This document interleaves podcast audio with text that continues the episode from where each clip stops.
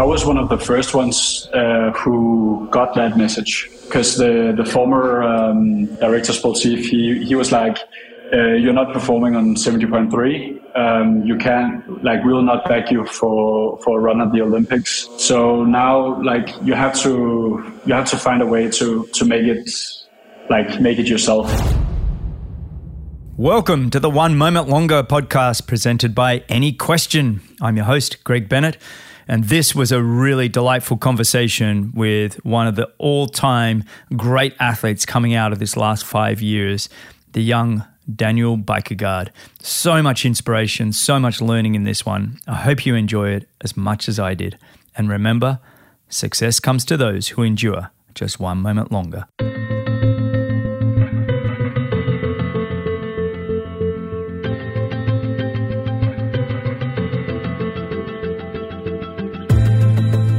All right, today I am joined by a Danish triathlon sensation, an Ironman Austrian winner on his debut, one of the youngest professional athletes to qualify for the Ironman World Championships, a multiple 70.3 winner, and third place finisher at the Ironman 70.3 World Championships in St. George.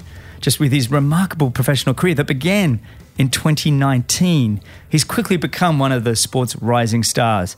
From his humble beginnings in a small Danish village, he's evolved into a dominant force in the triathlon world, claiming victory at the Ironman 70.3 European Championships with a truly impressive performance. And I've just admired from afar his progress and just been thrilled to watch him grow into an extraordinary athlete on the international stage. So it's an enormous honor and privilege to have him join me today. So welcome and thanks for joining me on the One Moment Longer podcast. Daniel Bækkegård, how are you, mate? Thanks a lot, Greg. I'm, I'm the one who's honored. I've uh, listened a lot to your podcast and you know, it's just a privilege to be here. Mate, well, it's like everything I said in the intro, mate. I've been watching, you know, I watching there's a there's a group of you coming through that it's been just so incredible to watch you all lift the bar of the sport, you know, beyond where it's ever been before. It, it truly is with your swim, your bike, and your run. I'm, I've often said on this show, I'm glad I'm retired. Um, because it's truly impressive to watch you guys go. You know, you and Sam Long and Ben Kanute, and of course you've got the Norwegians thrown in there, and it's it's really quite extraordinary as you all just keep pushing and pushing. And um, do you feel that? Do you feel like there's a group of you that are changing the way the sport is?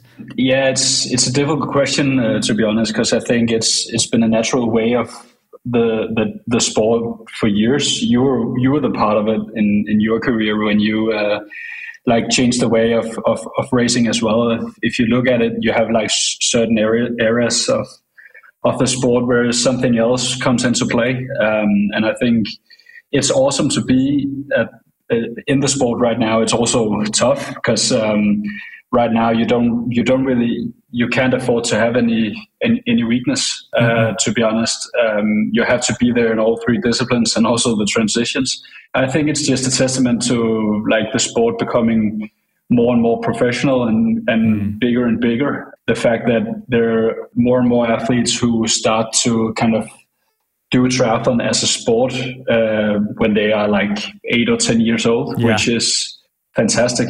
Of course, right now we have like uh, we have a bunch of guys, uh, myself included, uh, who just likes to, to, challenge each other, and we race a lot. And I think that just creates um, a nice uh, and healthy at at times um, like atmosphere of you just want to get better. Mm-hmm. Um, you mm-hmm. just want to develop as an athlete and as a person and uh, right now, of course, the Norwegians uh, in the middle and, and, long distance game is kind of the go- golden standard, um, mm. and all of us we just want to beat them, and that creates uh, an awesome atmosphere. There is, there's you, and, and, you know, I've had Sam Laidlow on the on the show, and and and, and I'm loving this. Like, uh, you all are very determined, and you're prepared to speak your minds. You know what you want, and you're going after it. And yeah, the Norwegians are there leading the way right now, but boy, you're all chomping at their heels, and it's made for really entertaining racing for the rest of us that love uh, that are big fans of the sport.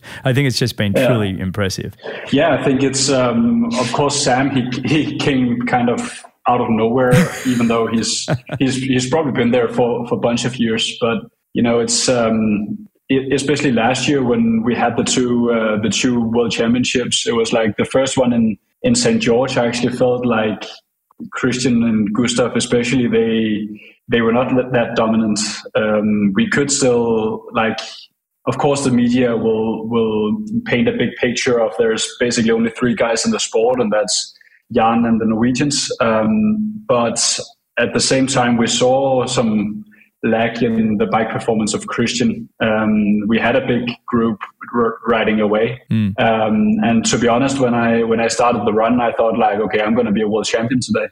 Wow. Um, then I did 100 meters of the run, and I felt felt like, uh, yeah, that was that's maybe not today. That's going to happen. So, I love um, it. That's awesome. But but I, but but I, what I wanted to say was the fact that we we did the race, and I, I felt like in that lead group we had that kind of I wouldn't call it anger, but it was kind of we were all driven to uh, we we all had the same drive to just we wanted to win mm. all of us mm. and we especially wanted to win against the norwegians mm-hmm. you know I, I know kristian and gustav they have they feel the same way when when they race anybody else so i think it's it's nice because we can also like we are friends on the on the side of of racing so that whole atmosphere is just so cool to be a part of.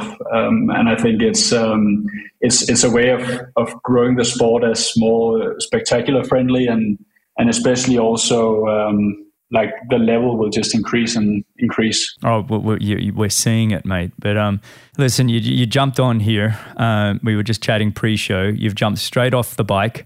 You had a massive Zwift workout you, you've jumped straight onto this show. Uh, where are you and what time is it? Where, where are you in the world? Uh, yeah, I'm back home in Denmark right now, and it's uh, seven in the evening. I just finished off a, a solid training day, so uh, there's not really a better way to finish than uh, with a podcast. when, when, you say solid training day, give us a recap. What what did you get up to today? Today was kind of a typical uh, Tuesday at, at home, where uh, in the morning we have a smaller group who, uh, yeah, we all have like tempo stuff in the morning.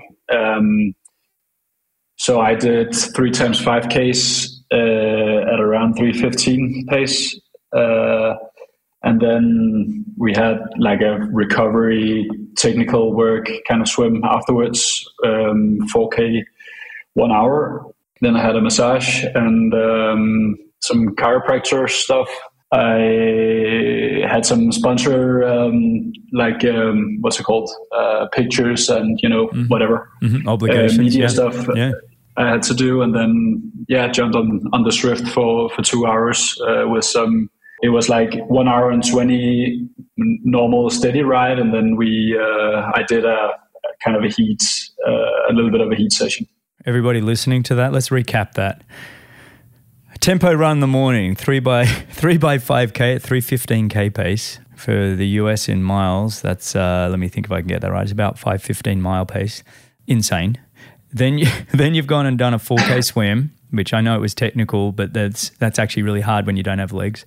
And then then you've spent the afternoon doing chiropractic and massage and sponsorship obligations. Finish that with a two hour bike ride with an hour of it tempo, and now now you're sitting on doing a podcast with me my goodness, mate. it's um, that that's what it takes. I, I think you know for people listening, there's often a lot of young athletes that listen, and when you hear that, and and this isn't a, this is just a normal day, people. This is we're just talking normality, and I just think it's fantastic to hear it. So thanks for sharing it, mate. I, I appreciate that. Um, absolutely extraordinary. Yeah, How, how's the um, how's the preseason going? You know, and your training and racing gone so far this year?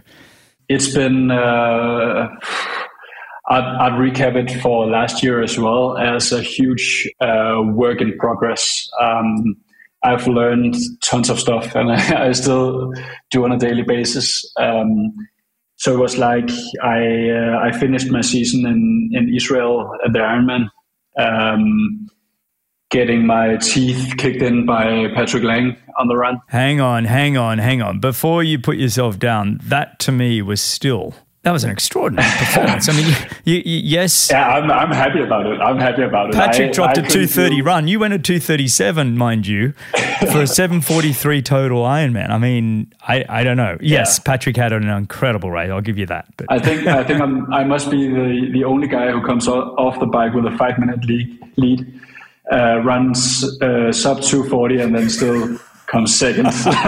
Seriously. Uh, oh my goodness. I mean, that was just. Uh, I I think also the course was not that fast either. I think what Patrick did there was like that's why he he's a multiple world champion. Um, mm-hmm. I have huge respect for for that mm. that performance he he did there. Where where did he catch you? And did you ever feel like did, did you when did you feel like oh maybe I'm not going to win? Because I, I, assume you felt like you were going to win for a majority of that marathon. It's difficult because I'm not that um, you know I've I can't remember how many Ironmans. I think it's four or so I've done in total.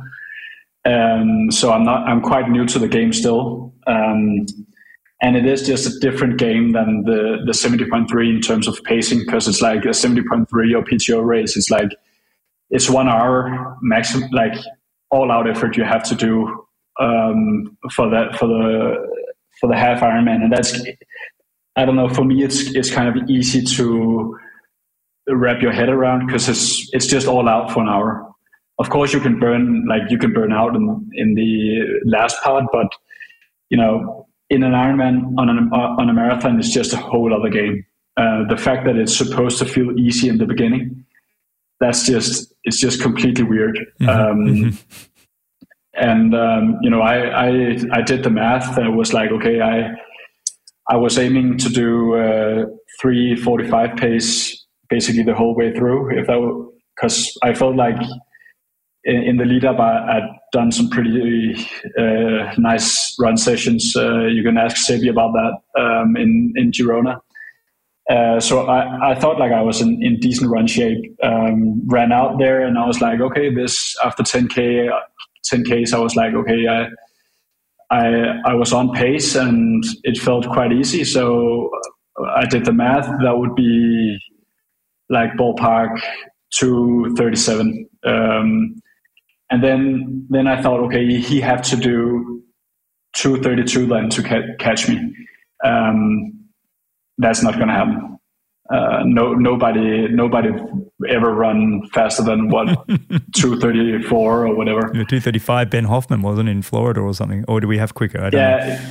Yeah, yeah, exactly. Yeah. Um, and then and then I at kilometer 33 that then happens. He comes past me and I know that he was he was searching. I, I didn't like I didn't lose my head at that point because I was like, I, I, I felt like at that point I was running the fastest I possibly could, uh, keeping in mind that I had to run nine additional kilometers. Mm.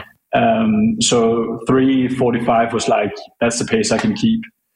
Um, and it felt like he he surged through uh, past me and he got like 200 meters and those 200 meters they kind of stuck for i don't know it felt like five kilometers or so mm. Um, and i know he also said afterwards that he he felt like i was gaining on, on him again. So i know he was he was also like he was feeling it. And then he pulled a bit away like he took nine, 90 seconds or whatever in in the last couple of kilometers. Uh, but I, I i never really stopped believing that i could actually win because I also knew that he he burned a lot of a couple of maybe mm. maybe the whole uh, like basket yeah, yeah. to to do that run effort he did. So I never stopped believing, but you know there comes a time where it's like you just have to get to the finish line. it was an incredible race, mate.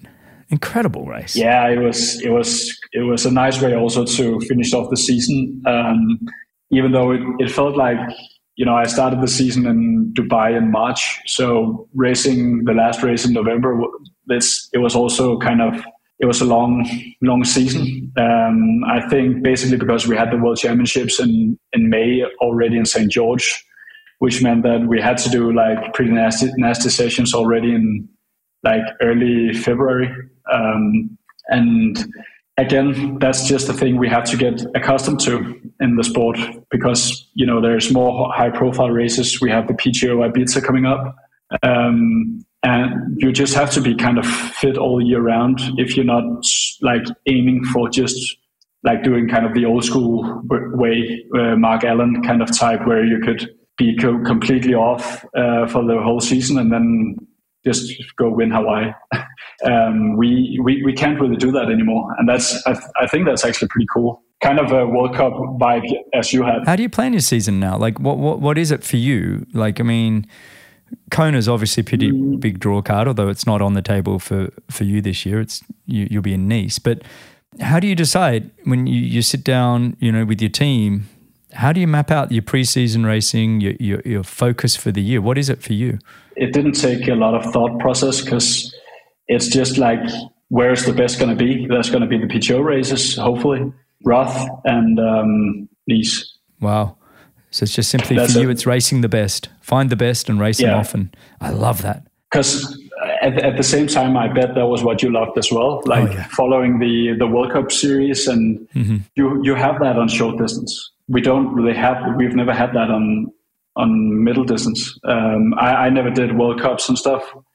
Uh, I really wish that that I had permission to do it because I, I love the fact that you go out not only the racing but also the camaraderie because I can you know the the sports um, what's it called like sports manager in in the Danish Federation is Rasmus Henning. Oh, yeah, whom you all, you also raced. Oh, I've raced many times, times against Rasmus. Yeah, exactly. And he always says like the, the, the greatest thing he got from from racing was that kind of I know it's uh, rivalry, but also camaraderie you get with the with the people you race and you never had that on, on long distance or, or middle distance because um, it's just never been like you you meet each other once maybe twice a year and you know right of yeah. course you're not going to be friends in that way. No. So um, was there a reason you never raced the itu i mean with you and, and i mean we'll get into your background in, in a little bit but you know your swim background at least gets you in the front pack. I mean you know, you can obviously uh, bike and, and run. You're a capable athlete with tremendous discipline and everything else. Is there a reason? I've become that, but I wasn't. I wasn't when I had the chance to do the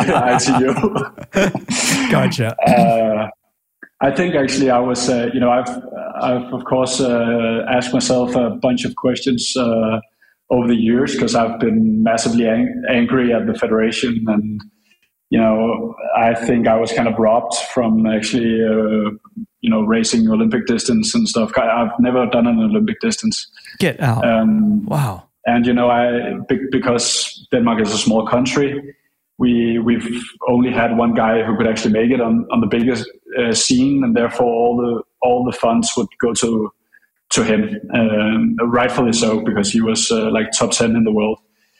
Um, but it also leaves like the rest of us out in the in the dark because like it's difficult to fund. Um, you need like what is it, thirty thousand dollars or whatever to to cover a year of racing on um, yeah. like on the World Cup circuit, and you also have to have a certain level, skill level, and performance level. You mm. have to be up there all the time to actually uh, like get get the points you need to to race the big races and you know to get to the Olympics, which you know that that's what it's all ends out uh, ra- racing the Olympics because that's that's the biggest stage in in the short distance sport. Mm. Um, and I was a part of a smaller group who had we had the chance to get there. Um, I just um, I wasn't I wasn't good enough, and also I when I had the chance, I blew it completely. And that was not only in the races, it was more like in the preparation of the races. Mm. Like years ago, I would say, um, I, I, don't know how to form it, but uh, I didn't like the federation. I didn't like the choices. But now it's more like it was probably my own fault. I did have the chances and I just didn't take it. Yeah. I mean, hindsight's 2020, isn't it? I mean, I think there's a lot of federations that are going to have to be looking at how the Norwegians are running their program, by almost allowing the athletes to have a little bit more choice and the federation stepping back a little bit and Gustav and Kristian and, and, and others are, are racing Super League one week, you know, 70.3 another week, mm. Olympics, Ironman 70.3. And they're looking at the sport as one rather than, I yeah. feel like all the federations with all the polo shirts out there, which is, you know, we, we have more administrators and coaches than we do athletes, it seems, in a lot of these federations, not to get too political, but it does tend to have shifted that way a little bit. And it's like, hang on, let's just get out of the way and let these guys race and let them race in the full spectrum of things from Macca's Super Sprint Series to, you know, all the way to PTO to Ironman and do the full spectrum. And let's yeah. see what dishes out. You know, I feel like we've made the the friction to to start any of these events. To get on to start it's just such so many hurdles. I don't know. I feel for a lot of the young guys like yourself that are like well i just i just want to race you know? I was one of the first ones uh, who got that message. Because the the former um, the former uh, director sportif he he was like uh, you're not performing on 70.3 um, you can't like we'll not back you for for a run at the olympics. So now like you have to you have to find a way to to make it like make it yourself. And at first i took it like very personal because i was you know it's it's tough when you're uh, 18 years old and you you feel like it's your whole identity it's your, your whole purpose of life that is to go to the olympics and then get the message like you you're not good enough to go there. Of course, it's it's tough, but I can also see now that he did it for the greater good because he could see that I had some attributes that would like not fit the kind of racing in, in sprints, but more more so at the at the seventy point three maybe Ironman distance. Um, and that that is kind of the same thought process as you talked about the fact that you shouldn't just be like everybody have to do this. Everybody have to do the have to have to do the sprint, or everybody have have to to go through the program. Somebody can also say like, even though I'm 21 years old, I'm still going to focus on Ironman racing and be damn good at it. Because you can see now that's what, especially me and Magnus are, are doing here in Denmark. Is mm-hmm. even though we are quite young, both of us, we still we focus full on on, on the 70.3 and Ironman racing, and I, I, think it's a it's a better way of of maybe doing it because then you you specialized in one area and and you feel like, of course, I've gotten some confidence uh, in getting some solid results, and that also breeds more eagerness or whatever to mm-hmm, mm-hmm. to do better and be more professional and make smart choices and everything. So that's kind of a, a good spiral. You just need time to kind of build that that cult- culture in in the federation and, and in the country. Well, I think one of the great things you've said is you know that you you love to race, you love to race often, you love to race the best, and I think so long as you can keep doing that as you do the longer things, I think we've often seen a lot of the long course athletes, you know, pull back and you know do one race here or there, and it's really a long time apart, and I feel like they're missing they're missing what you get out of racing you know, I think you can train yeah. a lot. I think it's good. You need to train, you need to get fit, but there's nothing better than a race. And even a bad race, there's the learnings from a bad race still outdo a great training day for the most part. I, I, I, still think getting out there and racing and racing often is is just tremendous, and you're doing that. So I think that's really cool. Yeah, you're completely right there. Yeah, and the fact that now when we have the when we have the carbon shoes, it's like the run is also the th- is always the thing that takes the most out of your leg legs and your body. And but right now we have the equipment so we can actually race more because we can recover quicker well, well. said. Well said. That's um, so true. Yeah. Yeah. So i think uh, i think in, in general you just you have to that that's kind of my um, my mission this year is to learn how to race um, and i can learn how to race when i'm only training. So I have to race races as well. Oh, of course, you still have to make smart choices. no, no, no. And look, and the way you do races and, and everything else. Like earlier this year, you raced uh, Clash Miami, and then you followed it up with seventy point three Lanzarote the next week. How was that for preseason races? Uh, it was a solid slap to the face, um, results wise. I think it was it was great to uh, it was great to get out and, and do some racing, as you said, because it's like mm-hmm.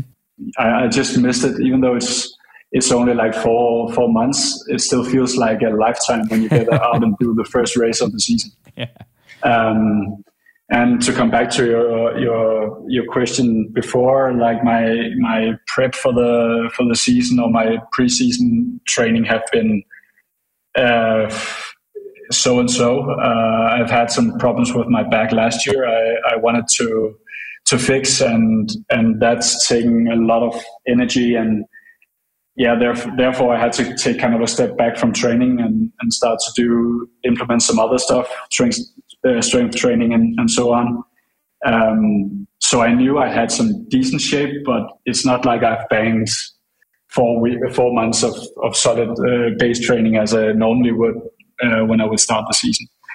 Um, but I can see now it was a it, it was a great investment because, uh, as you said, it's like it's so what you get in racing is it's so good for if you if you are able to like recover and take it in for for um, as stimuli on the body. It's like you can't do anything that's better. I think because uh, you need that kind of uh, race um, uh, speed and also um, the quick reactions you have to make, like the decision, the starts, um, the way you feel the lactic acid and everything. It's just it, you you have to do it um, before the big races comes. Just just managing the sympathetic nervous system, you know, the fight or flight or flight, being on a start line, controlling your breathing, what what words are going through your head, all of that. It's hard to get that from training you know the mental and emotional yeah. that you get with a helicopter flying overhead with with camera crews around with them playing anthems whatever it is very hard to simulate that in in training and and when I look at your results I want to say at the the start of this year the third and a fifth I always looked at preseason that if I got a third fourth fifth sixth I that to me was the golden that was where I wanted to be I actually got more nervous about winning in March and April then I get excited because it meant generally my you know personally my focus would be sort of August, September, October, and if I'm crushing March, April, I'd always be a little bit nervous. So I, I think this is my personal feedback for you. I think a third and a fifth in solid fields to start the year and you're well within the race. I think it's a nice place to be, to be honest. I think that's a perfect place to be. I know, I know we love to win, but honestly, for preseason. I think that's pretty cool. Yeah, I think when when I look back at it now, I'm really happy for it because the worst thing in the world that could happen would be that I would go to Lanzarote, especially, um, and win, and then feel like okay, everything is fine. We yeah. just uh, yes. we just keep uh, keep doing what we're doing because yeah. yeah. I, I, seriously I got a slap in the face, and it was it was very good to see. Like we have the hardcore numbers that tells me I'm just not good enough right now. But didn't you lose your bag and everything? Didn't you lose your bag and all your gear before that race? Yeah, but but you know there was some. Of course, there was some stress, but that's that's a part of, of being yeah, an athlete. True, but true. It, it was especially it was especially the thing like mid race, seeing the numbers. Okay, we have to up the game. And that was, I think, right now, that was the best thing that could happen because mm-hmm. um, mm-hmm. it also motivational wise, it's just it's so good. Mm. um, and i wake up every morning and feel like okay i have to get to work. It's uh, i'm not there yet. Um, but i will be.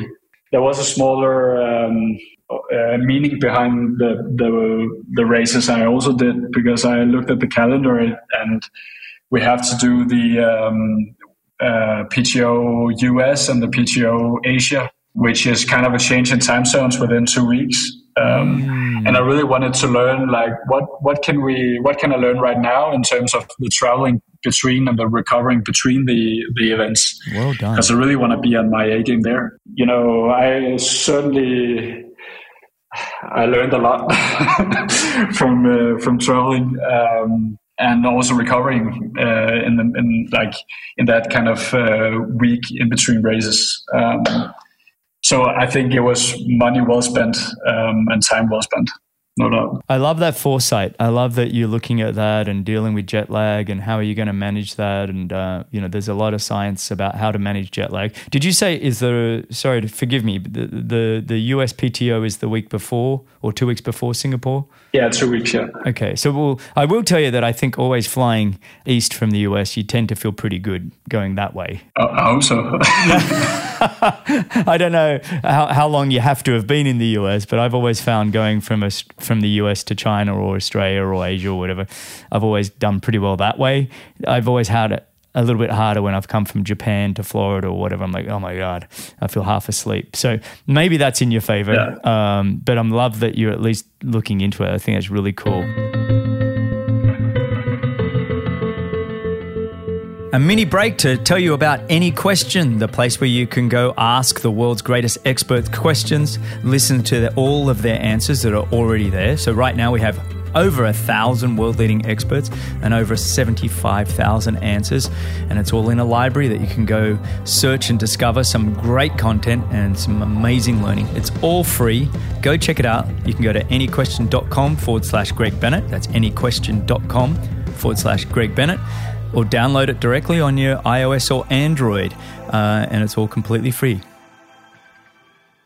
Hey, listen, we've spent a good half hour of this show uh, just talking about your preseason, where you're at, and everything, and I've thoroughly enjoyed it. But I actually want to just dive into a little bit about who you are um, and your background. And, you know, I like to ask guests to rewind the clock and just tell me about your journey to here. You know, when did your passion for endurance sports start? How old were you? Oh, my passion for endurance sport that was in uh, in year 2000 and I get chills right now just thinking of it. Hang on, you're uh, only 26. You could you're only three or four years old. I was, um, and I, am not sure. I, am not sure if it's because I've just been told that story yeah, a lot of times, and I've seen the I've seen the clip. But um, my my granddad and I we watched a lot of sports together. You know, I I, I always loved sport. We were sitting there watching the the Sydney uh, games, the 400 freestyle uh, final, and when Ian Thorpe were uh, were called, um, and the the crowd just went nuts. I think that's like it's one of the most underrated um, times in the history of the sport, or moments in the history of of maybe any sport. You have that young kid who uh, like have a whole uh, country at the Olympics on his uh, on his shoulders and uh, before the biggest event, and he goes out and smashes it, smashes it completely. I think that's one of the most beautiful uh, things that ever happened in in the sport of swimming, at least. And from that day on, it was just like I had to watch sport all the time. I I'd prefer if it was cycling or swimming, but yeah, to be honest, I, didn't really care uh, what it was. Um, but you know, from from that from that uh, kind of time, it was just like Tour de France, uh, the classics. I've always watched it, and I, I, I love every second of it because it just tells it, its own story. And I started swimming, was a part of a, of a small group of guys uh, who, yeah, grew up together, and turned out that three of them were uh, probably the biggest uh, like talents in Danish swimming ever. Um, I was not one of them, so I was also I was always the slow guy on the on the relays who had to uh, try to bring it home. Oh. So I think we I think in total we won like 20, 23 or so gold medals at the at the Danish championships. Um, and I, it, it, was I was always the last one.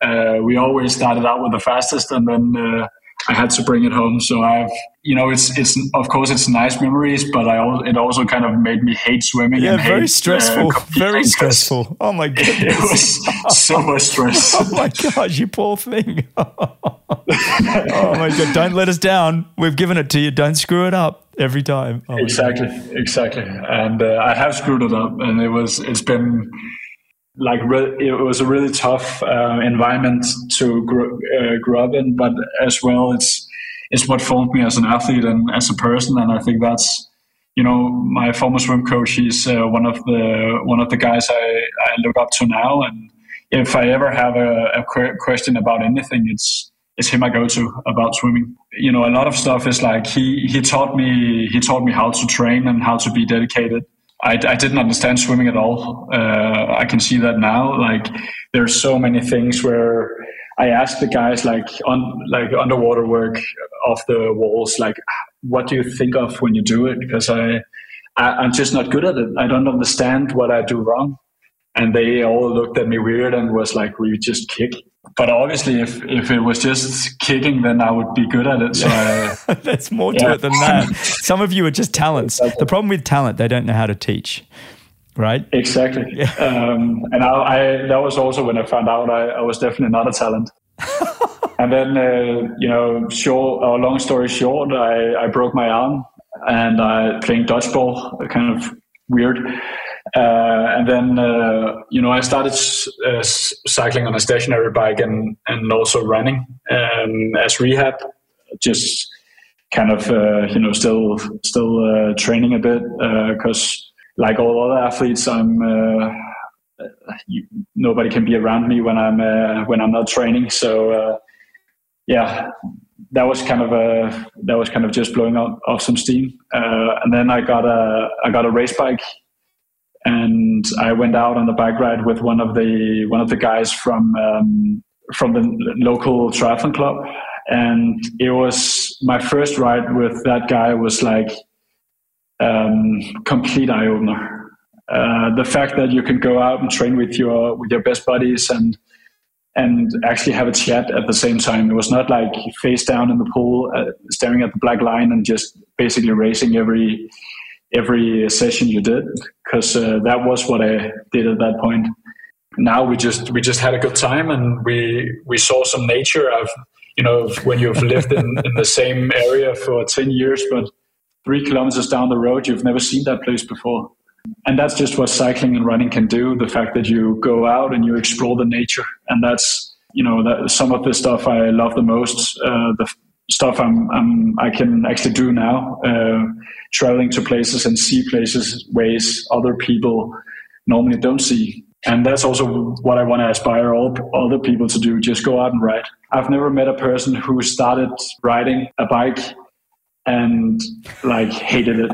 it probably depends on where you live, uh, but you're, you're right. I agree with you. It's like getting out there in the night. How old were you when you when you first started? Um, you know, getting on the bike. Uh, that was around yeah, like 16, 17 years old. So you'd been a fan of watching the sport, but that, that was the first time you actually went and got yourself a bike and sort of got into it. Yeah, yeah, but again, watching the sport, it was only Hawaii. I I watched the. Um, yeah, the Macca uh, Crowie era, uh, era, kind of, um, and I thought it was a great sport, but I never really, yeah, thought about sh- switching before I actually did. Yeah, and so when you got your you got your bike, then so you when you'd broken your arm and you started running, still was there any inclination to to go to triathlon, or was it just sort of rehabbing, getting ready to go back to swimming? Uh, I still went uh, and did a, a, full year of swimming afterwards. Um, and but it was like after half a year i i actually trained very well but uh, i just you know it's in that age where you you just grow a lot um, mus- the muscles get big gets bigger and you know that kind of swimmer body um, comes forward and mine didn't really. So um, i needed a change. Yeah. Um, yeah. and uh, luckily for me that year my swim coach actually did a, a an ironman in uh, in Austria, in Klagenfurt. Yeah, we we talked about the fact that um, if I could do the Ironman fifty uh, percent faster than he did, then he would give me a you know a trip to a steak local steak, steakhouse. Um, a dinner there. so uh, fast forward, uh, I kind of did. yeah, you smashed it. So, so when was it that performance? Like, I, I'm always curious as to you know, as part of your journey when you when you kind of you've you've, been swimming, you, you, know, you're breaking your arm, you start biking and running. You've always had a love for sport and, and all of that. But when you started getting into the triathlon world, was there a moment where you said, "Huh, this is where I belong," and I'm actually I may not have been the most talented in my swim team, you know, being the fourth guy on the relay kind of thing, but I've got some ability here in the world of triathlon? I think it's multiple moments, but the two the two moments that stands out is um, I I went to like a, a federation get together where you you swim an 800 meter and you run a 5,000 meter. Mm-hmm. Um, and that's that's just to be on the national team basically. And I, I hadn't done any races at that point. I just started run training and and I, I went there and the first day I did the 800 meter and was clearly the fastest. And then the day after, we did the, the 5,000 meter, and I ran like 17 flat or so, um, way better than what I expected. I thought like if I did below 20 minutes, then I would be happy. So I had no, I, I clearly had no idea what I did, uh, not what I was doing. But and then the the race, the the heat after that was like the fast heat, and there was this guy who um, I, I noticed the day before that he was not the greatest swimmer. I think he swam like close to one minute slower than me on the 800, but he ran 14 20 or so. and I, have never watched a lot of athletics, um, and it's not it's not a part of the school system to do track and field or whatever uh, here in, in Denmark. So 14, 14, 20 is like out of this world. Well, it is out of this world, even if you do watch athletics. It's still phenomenal. it, it is pretty fast. Yeah. Um, and I, the way he ran it, the, the technique and stuff, it was just I kind of fell in love. Uh, I remember that, and um, and then 20 minutes after, it was you know uh, the hype kind of um, settled down, and he came over to me and like uh, just said, "Oh, nice, uh, nice swim yesterday. That was it was awesome to see. I I wish I, I had some of your uh, technique and easy glide in the water." And I remember I was just completely, I didn't know what to say. I was completely starstruck because you had this uh, Hercules kind of type who just ran like faster than anything I've seen before, and and he comes to me and asks for for advice. I was completely oh, like, awesome. yeah, mm. I was not a part. I, I, was I was not used to that kind of. Um, of uh, culture from the swim world. Yeah. That was the moment where I felt like my type of human was accepted. That was where I belonged. I love um, that. What a great story. And I think afterwards he became and now he's one of my best friends and i think that's it's just fun that's uh, so cool how you can have you can have two sports that is just completely different in that way and you just both admire and respect each other because of what you can do exceptionally well. I, I, I think that's a really cool story. Um, and and then we, you know from that, you know that's obviously f- still fairly on. In that, was there a point where, you know, you're like, okay, I'm going to I'm going to become a professional athlete. I'm going to go all in here. Was that after your conversation, after the coach told you about the Olympics, or when did you decide, okay, I'm going to go all in? There was a period of like three years where I um, I thought I was going like all in.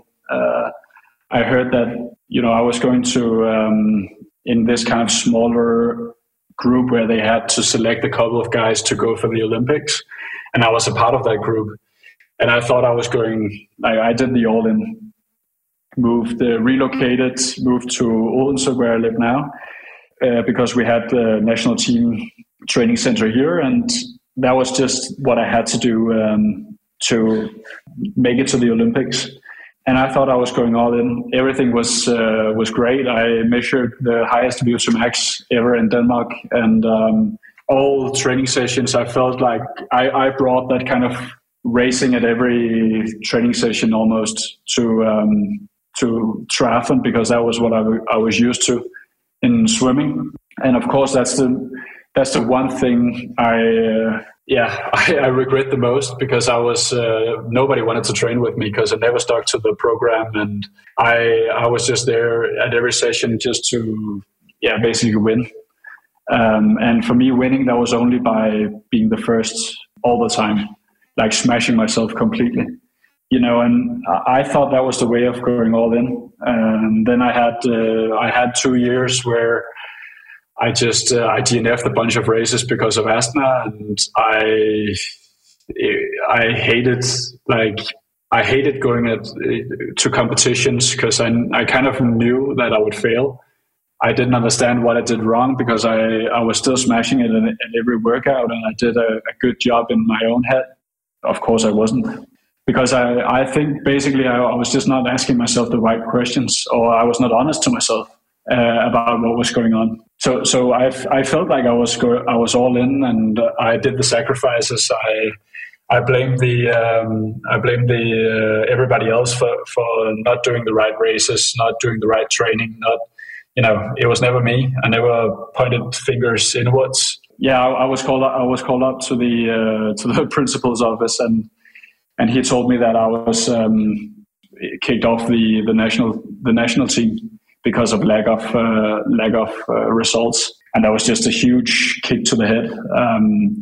Because um, you know, in my mind, I, I knew that I, I hadn't done uh, a lot of good results, but at the same time, I felt like uh, I still I still have what it takes. Um, I still have a high VO2 max. I just haven't showed it yet, and that's because of wrong training. Mm. Uh, well, maybe not. maybe the training was right. I was just doing it wrong. Uh, there's a couple of things that I take from all of that. Well, first and foremost, I love the competitive mindset, and it's just a matter of having a good team around you to channel that. You know, I, I I get excited when I hear the way you talk like I want to win everything and it's like okay okay mm-hmm. we need somebody a great coach knows how to pull that person back right it's like a great coach shouldn't be a motivator a, a, a great coach that has to motivate has the wrong athletes an athlete should be well and yeah, truly true. motivated and wants to win everything they do and it's a matter of a great coach is pulling that person back all the time and I think so I do think you are lacking some guidance um, on how to train, uh, obviously. Um, but I do love, personally, I would have been looking at that going, I want, I want to work with that kid. Like, I want the one that, like, I, I know what I can do with that guy. I just got to hold him back and temper him and, and let him loose when, when the big day comes around. Um, so I think that's really cool. I also have to ask, what was what is your VO2 max? You, have mentioned that it was big. Uh, it was like uh, 92 or 93 or something. Get like out that. of town. So, so my goodness. Yeah, 7.2 liters but but then again, I'm not hundred percent. I'm not hundred percent sure in, in, the way that was measured, and that's for for you guys out there. Seriously, when when people post like insane VO2 max numbers, you always have to be a critic to that. Yeah, yeah, yeah. It's like, still look at the results so on the finishing line. It doesn't matter. It's one of a thousand variables. Everybody, it, it look, it is an indicator. I, have said, look, yeah. it's, it's one of those ones that if an athlete said, you know, when I was coaching, if an athlete came to me and they said, look, I have a VO2 of 60, we might reframe what the outcome goals might be in the destination. Like it, it does matter to a point that, but honestly, once mm. you're sort of that 80 plus group, it's, um, it's really, a, there's so many other things that happen. Um, but that's extraordinary. Yeah, exactly. Um, but did you end up working with, you mentioned earlier, I don't know if you said it in jest, you know, with a sports psychologist? Do you work with anybody? Yeah, so that was actually that was the the, the period of time where I I decided to go go all in because um, I was kicked off the national team, and um, after that it was I started working with a psychiatrist, and um, that changed my world completely. Because uh, all of a sudden I started asking myself the right the right questions and you know, I my coach was um, was really hands on in terms of um, he, he he didn't want to let me go. Uh, that's that was pretty clear because he also he he saw all the potential I had. Um, I just had to learn how to understand what like the the things he he told me and how he communicated. Um, and that's it's one thing that that I've learned afterwards. It's there was a, a span of four years or so where everything he said it was like I I understood it one year after he said it. Um, um, and so I started working with a psychiatrist, and that was the best thing I've ever done in, in my in my career. Because um, it's it's just about putting everything into perspective um, and learning how to, as you say, control yourself in certain moments, um, how to not not be a world champion in in training, but be a world champion in racing and get the most out of your yourself in in racing. Uh, one aspect that I've been lacking completely before. Um, so it was it was basically going into the uh, 2019 um, season that I decided that I wanted to go all in and I wanted to do it it, like anything in my power to uh, get the most out of myself. Yeah, um, it worked, and it, it worked completely. But yeah. um, but I like it was also a huge learning curve, and it was a very steep learn, learning curve. And I think that that was because I all of a sudden I started actually paying attention to to the the things like basic the basics, but also things happening around me it was a crazy season in, in many ways. And and that was when I that was when I started to take things seriously, but also when I started or I felt like I finally proved myself that I can I can be there. I can like I can be a part of the of the elite and also what kept me in the sport.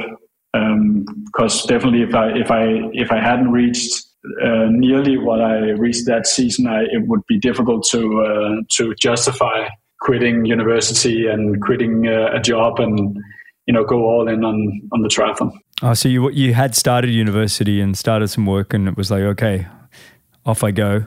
Uh, uh, tell me that transition and that decision was it a difficult one. Was it? Did you have any sort of financial support? What was that like? It was. Um, I started on the PEWAG racing team, uh, so I had like what was it, ten thousand euros a year, um, and of course that doesn't get. It's the same in dollars, basically. Yeah, yeah. Uh, so it's it doesn't get you far, but at the same time, it was more than I've ever earned before um, from a contract. So I got some some support from my parents as well, and I had some savings. Um, and then it was just about picking the right races um, in terms of, um, of course, not. I, I, couldn't start out with high profile races, even though I really wanted to do it. Uh, I had to ease ease into it a little bit, and then uh, my biggest goal was just to qualify for the World Championships in seventy point three. Um, you know, and, and I had a couple of races where I, I crashed, um, and it was not like it was not the best start to the season. Um, and then I, I went to Lahti, 70.3 Lahti in Finland. Finland, yeah. Secured the, uh, the, the 70.3 World Championship spot. With a nice win there. You had a good win there. That was your yeah, first was, your first 70.3 win, wasn't it? Yeah, it was. And that was a huge, um, a huge boost in in uh, confidence and went to Klagenfurt the week after because it's it was the uh, it was the you know center of um, that that's where the the company PEWAG is is located. So they are massive massively supporter of the of the Klagenfurt Ironman. And I looked at the at the former winners of Klagenfurt and I saw especially one name on that list and I thought like okay that's uh, that's pretty cool with uh, with Frodo uh, winning that one. Yeah. So uh, the week the the evening before it was I still did feel it a bit from the the race the, the week earlier. Um, and my coach he was he he's always been a bit because me being a swimmer I my legs were like glass so he was very careful me not running that much so he was like okay you can you can put your shoes in the in the in the bag but if you feel like the least like tension or whatever, you you have to pull off, um, or you have to pull out. It's called. Um, you can only start running if you know that you're going to win.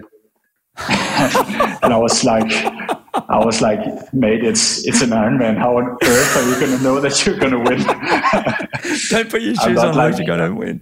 Oh my god! I'm I'm not I'm not like a legend in the sport where I've uh, I have the pedigree to take, make that kind of decisions on the fly. Yeah. Uh, so you know the race went on and. Um, yeah, I got to transition uh, two, and I was like, I think I had a eight minute gap or whatever uh, ballpark. And you know, I I did the math and I was like, okay, I can run four flat for an Ironman or for for a marathon. That would be two forty eight. So the other guys would have to run two forties, and uh, they would not do that. So in my brain, I. Uh, Put your shoes on. I was winning. I was winning, and I remember. I remember I did that math when I ran with the bike yeah. uh, and and racked it and ran to the to the tent. And I was like, I had to do the math four times because, as I managed, uh, I mentioned earlier, I dropped out of uni, so yeah, yeah. uh, math.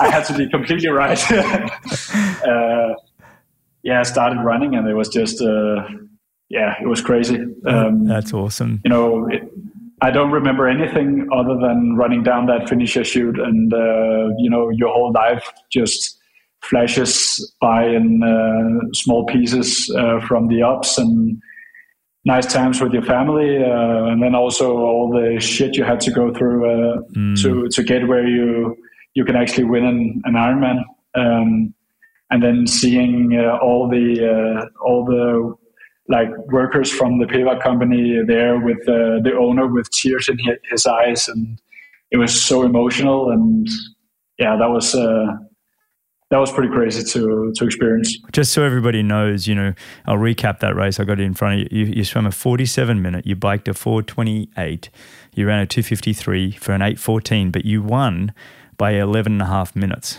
as well. So, I mean, it was, uh, and you were 22. I mean, debut yeah. Ironman, 22 years of age, 814, win by 11 minutes, Austria Ironman, which is, you know, world renowned, like you said, Jan Frodeno, uh, everybody. Daniela Ryf was the female that won that day. I think uh, Mirinda Carfrae won it. You know, it, it, it's it's a prestigious race, and, and, it's a it's a nice race. So, like, if you ever, uh, if anybody out there looking for a race, um, that's it's a beautiful course. So, I would recommend everybody to do it. Did that change your, you know, your life in terms of? Okay, now I now I've got some stability behind me. I've got the resources. I would say. Uh, you know, living in Denmark, uh, I pay 50% taxes on all uh, prize winning, winnings. So uh, I got the uh, I got the the prize money, and uh, immediately the tax tax man came and, and took it. But sponsorships um, and, and things, I, sponsorships had to have improved. I mean, I look at your list of sponsors now; they're some of the biggest brands in the world, right? It, it did. It did like catapult it. Um, but at the same time, I, I, kind of stayed in the now, and I looked into a trip to Hawaii that would cost me, uh, yeah, uh, yeah, more than a, a, year of salary. So yeah, I get it. I get it. But it did. It did. What what I'm, what I'm trying to sort of say is, it, it, for me, it sort of catapulted you into the limelight a little bit more. Uh, when I look at your companies you work with, you know. Um, Canyon and Red Bull and HEP, DT Swiss, Clubber, Santa, Ceramic Speed, and Magic Five. I want a big shout out to Magic Five, the swim the swim goggles that you work with. I mean, a lot of these companies. Did you reach out to them? Were they brands that you really wanted, or were they reaching out to you? Um, it's kind of both. Uh, yeah. I sat down with uh, one of my my good mates. Uh, he became my manager because I had no clue how to how to do the commercial side of stuff. Yeah. Um, and um, and we made a list of uh, companies I wanted to work uh, work with, and only based out of, of course, quality of products, but also like you could you can see uh, on on all the guys I work with, there is the same kind of um, improvements of products, and also uh, evolution of of uh, like Canyon, for example, with how they uh, I could see how they worked with Jan mm. and how they made the bikes. That that that was a part something I really wanted to be a part of. because um, how they treat professional athletes, how they build bikes with the athletes, and not only from an engineer standpoint. The same with uh, Magic Five, as you as you mentioned, the fact that it's groundbreaking and and uh, I've been a part of the whole development process also uh, from like one of the earliest goggles, um, being a part of that whole um, yeah development of of the product, and it's that's also something I love about being a professional athlete. The fact that I can I can be a huge part in how other people will uh, will experience um, the use of the products um, and and that goes for for all of the uh, for all of the brands and you know that's that's one thing we've always um, I, am very privileged the fact that early on Canyon supported me and uh, that also gave me some kind of freedom in terms of I didn't have to sign uh, something I didn't I couldn't vouch for just to to get like um, food on the table.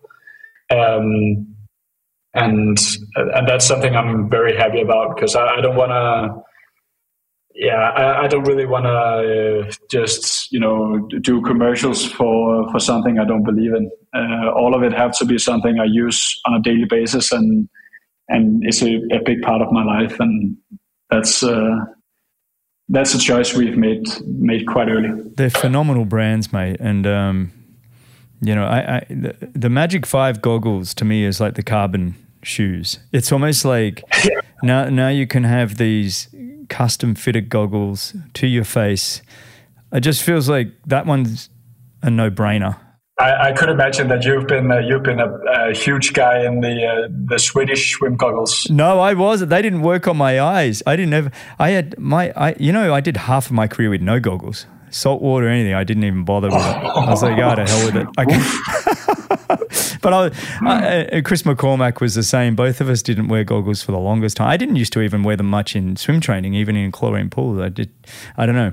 In Australia, I sw- if you notice my stroke though, it's like my head almost lifts out of the water every stroke so I can see where I'm going. Ah. But I think that's where I kind of look at the custom kind of fit goggles. I'll be like, oh, well, that'd be that'd be amazing, mate. Look, this is this is fantastic. I want to I want to finish. You know, I've kept a lot of your time. I know you probably got dinner on the table and everything else. But before I let you go, I I am curious, and, and I like to finish the show with a few questions that are, specific to you. And you're only 26, but looking at your journey, the past, you know, eight years, nine years, is there anything that you would go back and tell, you know, your 18 year old self? There is uh, definitely one thing or two things. Be honest to yourself and, and have some fun. Because that's uh, that's what I've learned learned the bitter way. The fact that you you have to be honest honest to yourself and you have to be honest to the people around you. it, it is way more difficult than than uh, what it sounds like. Mm-hmm, uh, mm-hmm. Especially, or it was for me at least. Um, and then also have fun because you know you only have this life and you only experience um, you only get to experience this thing these things once. Um, so yeah, definitely. You know, it's it's a very privileged life when it comes down to it. Even though there's a lot of hard work and sacrifices, then there's not a lot of people who can uh, travel the world and uh, see what what you get to see as a professional athlete. So it's about you know having some fun, mm. fun, while doing it. I'm truly enjoying this conversation, and I can just see the growth within you. You know, you've got a great team around you, and it's just fantastic to hear. Um, okay, here's the next one. Who, who, would you want to have dinner with? Non-family, living or dead? Three people. Oh, it's, it's difficult when you say non-family. Uh, my, my I know. Well, that's why I take that out. Sure it's too, be one of them. It's too easy. It's too easy. Of course, you're in their family, but I think um, the first one that comes to mind is actually Phil Jackson. Mm-hmm mm-hmm. uh, the basketball coach. Yeah. Um, because I think what he uh, what he was uh, able to do, you know, it's easy to say athletes, but that's all. It's also kind of boring because um, a lot of the time it's it's uh, it's about controlling those kind of egos, and I, I think Sir Sir Alex Ferguson and, and Phil Jackson is probably wow one of the, the the best guys at controlling egos at those teams. Um, and uh, it would be just awesome to pick his brains on on uh, how he how on earth he did that. I only, I only, I only have him. okay, that was the first one. That Phil Jackson, and how about Sir Alex Ferguson? You can have both of them there with you. I think that'd be yeah, a great deal. True. All right, where do you see yourself in the next three years, mate? Um, in the next three years, it's you know, it's it would be easy to say uh, multiple world champion and uh, all that uh, all that stuff, but um, I think uh, you know traveling the world, uh, doing what I love, and, and challenging myself on a, on a daily basis. Mm-hmm. That would be. Uh, I hope. I hope that I'm still going to be going to be able to do that in three years. Um, you know, I'm pretty sure I am, but I work my ass off to to be there. So uh, it's just about uh, you know I love this life, so uh, that's the main part. I have no doubt, mate, and I think you know you'll be approaching what what uh, Chris McCormack and I call the golden thirties. Uh, I think that's where even, even, more magic will happen. I think you're just going to get better and love the sport more and more. Um, I think you'll get to know yourself more and more. You know, mentally and emotionally as well as physically. So I think that'll be really cool. I look forward. You've given so much advice in this episode. Is there anything you would, you know, want to share with um, listeners on sort of what's one piece of advice that you would give them to just help them get more out of their own lives? Yeah, I think one advice I'd give, uh, the one that stuck to me the most was uh, be curious. Um, and that's that's not only like that's a kind of a way of of uh, living. Actually, it's uh, you know be curious about people around you, on yourself especially. Um, why you react in, in certain situations the way you do. Um, mm. Be curious on uh, what it what it actually takes to uh, to get where you want to go, and it all the times just starts about being curious about the world. I love that, and that was you know that was a huge part of why uh, I started to to be serious in in my sport. That's fantastic. Great answer. Excellent answer. Hey, do you want to? I know it's been a long day, mate. Super long day. But if you've listened to this show, one of the things I like to end with is rapid fire questions. Are you up for it? Yeah, go for it. All right, of real course. quick, quick answers, quick questions. Here we go. One book you'd recommend? What's it called? Ten, times. Uh, two most used apps on your phone. Oh, that's a bad one. uh, WhatsApp and uh, and Instagram. That's all right. That's probably two of the most common. Uh, the toughest race of your career so far? Ironman uh, World Championship St. George. Yeah, brutal. That's a good word. It was brutal. First job you ever had? Paper paper boy. Nice. I didn't know they still had papers when you were a kid. I love it. You're pre-internet. All right. Uh, out of ten, how cool are you? Uh, solid uh, seven. I give you at least a seven for someone who knows himself so well at 26. I'm going to shove you up to, to at least a nine. All right, mate. who would you want to play a movie of your life? Christian Bale. Nice. Probably one of the greatest actors of all time. He's awesome. Bat- Batman is my favorite movie ever. So oh, uh, the guy knows how to get in character, doesn't he? That's awesome. okay, which, which, decade of music is the best? Uh, I'm in the 80s right now. Yes, good man. All right, favorite yeah. race you've done? Ironman 70.3 Elsinore. Really? Over Austria Ironman? Yeah, it's really cool. Uh, that was uh, to be European champion yeah. in your uh, in your backyard. That yeah. is uh, kind of special. Okay, I, fair enough. I know you've won some big ones. Jeez, we we didn't even get to cover all your big wins, by the way. um, where's somewhere in the world you haven't been that you'd like to go? Australia, no doubt. Oh, come on, buddy. Let's get you down there. I'm uh, I'm ready. All right, good man. And greatest movie of all time? The Dark Knight. I love it. That's great. All right, mate. Well, this has been absolutely brilliant. What do you got next? What's coming up? Uh, what events and things you got coming? Um, so uh, the first part of the season is, uh, yeah, that's kind of uh, Ibiza and um, Challenge Roth. That's on uh, the main goal there. Yeah. And then um, afterwards is the, uh, yeah, it is basically just high profile races from here. Uh, PTO series and and Nice as well. Best of luck to you. Yeah, I'm a big fan. Um, been really enjoying watching you progress over the years. Um, it's been great to watch the Danes take on the Norwegians. You know, we have these little rivalries, and uh, and it's just been it's been fun to watch you guys elevate the sport. And and it's not just physically. I feel like you know I, have had a couple of you on the show now, and I'm so blown away by the way you all approach what you do and the professionalism in the way that you carry yourselves. And uh, it's just so exciting to see where the sports come to from where I was to where it is now. And um, it's just really great, mate. And I truly appreciate you coming on and just sharing your journey and all your knowledge, mate. It's been fantastic. Thanks a lot, Greg. It's uh, it was a huge honor being on your pod. It's uh, yeah, you're a legend, legend yourself. So uh, I, am I'm, I'm still kind of uh, I'm sitting here sweating a bit, being nervous about uh, being on the pod, so that's a, that's a good sign. Not at all, mate. It's been a huge honour of mine. So, mate, stay on the line. I truly appreciate you. For everybody else, you can find all the show notes and timestamps at bennettendurance.com forward slash media. Thanks a lot for listening. If you enjoyed the show, your support would truly be appreciated. You can visit the Patreon page or you can subscribe with your podcast app of choice. Don't miss the next episode, so subscribe and be notified. For show notes, if you want to know more, please visit bennettendurance.com. I'm Phil Liggett, and on behalf of Greg Bennett, here's to the next time, and I hope you will join Greg again very soon.